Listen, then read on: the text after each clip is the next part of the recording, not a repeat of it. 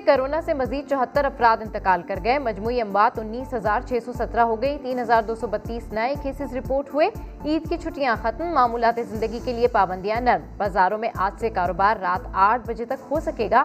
دفاتر میں پچاس فیصد عملے کے ساتھ کام کی اجازت ہوگی۔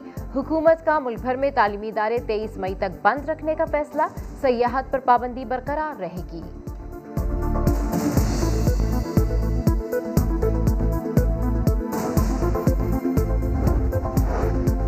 کراچی آج بھی شدید گرمی کی لپیٹ میں رہے گا۔ پارا بیالیس ڈگری کو چھو سکتا ہے۔ سمندری طوفان تاؤتے سے کوئی خطرہ نہیں۔ محکمہ موسمیات نے بتا دیا، بھارتی ساحلوں پر تیز ہواؤں کے ساتھ بارشیں درخت گر گئے، گھروں کی چھتیں اڑ گئیں، چھ افراد جان سے گئے۔ کیرلا، کرناٹکا، تامل ناڈو اور مہاراشٹرا بھی خطرے کی زد میں آ گئے۔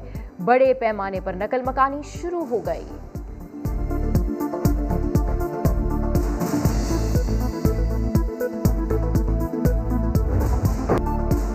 فلسطین پر قابض سہونیوں کی آٹھویں دن بھی بمباری شہدہ کی تعداد ایک سو بانوے ہو گئی۔ اٹھاون بچے اور چوتیس خواتین شامل۔ تیرہ سو سے زیادہ افراد زخمی ہیں۔ انسانیت کے ٹھیکیداروں کی حمایت پر قابض یہودی ڈھٹائی پر اتر آئے۔ نتن یاہو نے امریکی صدر کو کہہ دیا کہ حملے جاری رہیں گے۔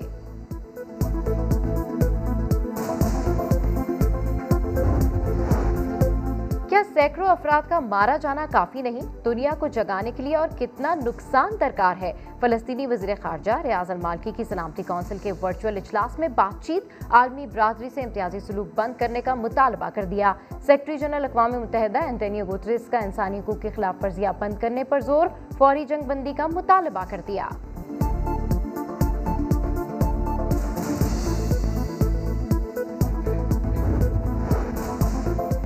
وزیر اعظم عمران خان کو ملیشیا کے سابق وزیر اعظم مہاتیر محمد کا ٹیلی فون، دونوں رہنماؤں کا فلسطین پر اسرائیلی حملے روکنے کے لیے عالمی برادری سے فوری اقدامات کا مطالبہ۔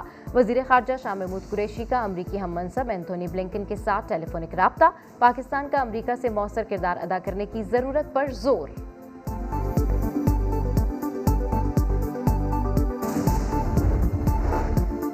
اپوزیشن لیڈر شہباز شریف کا نام ای سی ایل سے نہیں نکالا جانا چاہیے۔ وفاقی حکومت لاہور ہائی کورٹ کا فیصلہ آج سپریم کورٹ میں چیلنج کرے گی۔ اپیل کے نکات سامنے آ گئے۔ سپریم کورٹ سے فیصلہ کلدم قرار دینے کی صدا کی جائے گی۔ شہباز شریف بلیک لسٹ میں نام ڈالنے کے خلاف آج لاہور ہائی کورٹ میں درخواست دائر کریں گے۔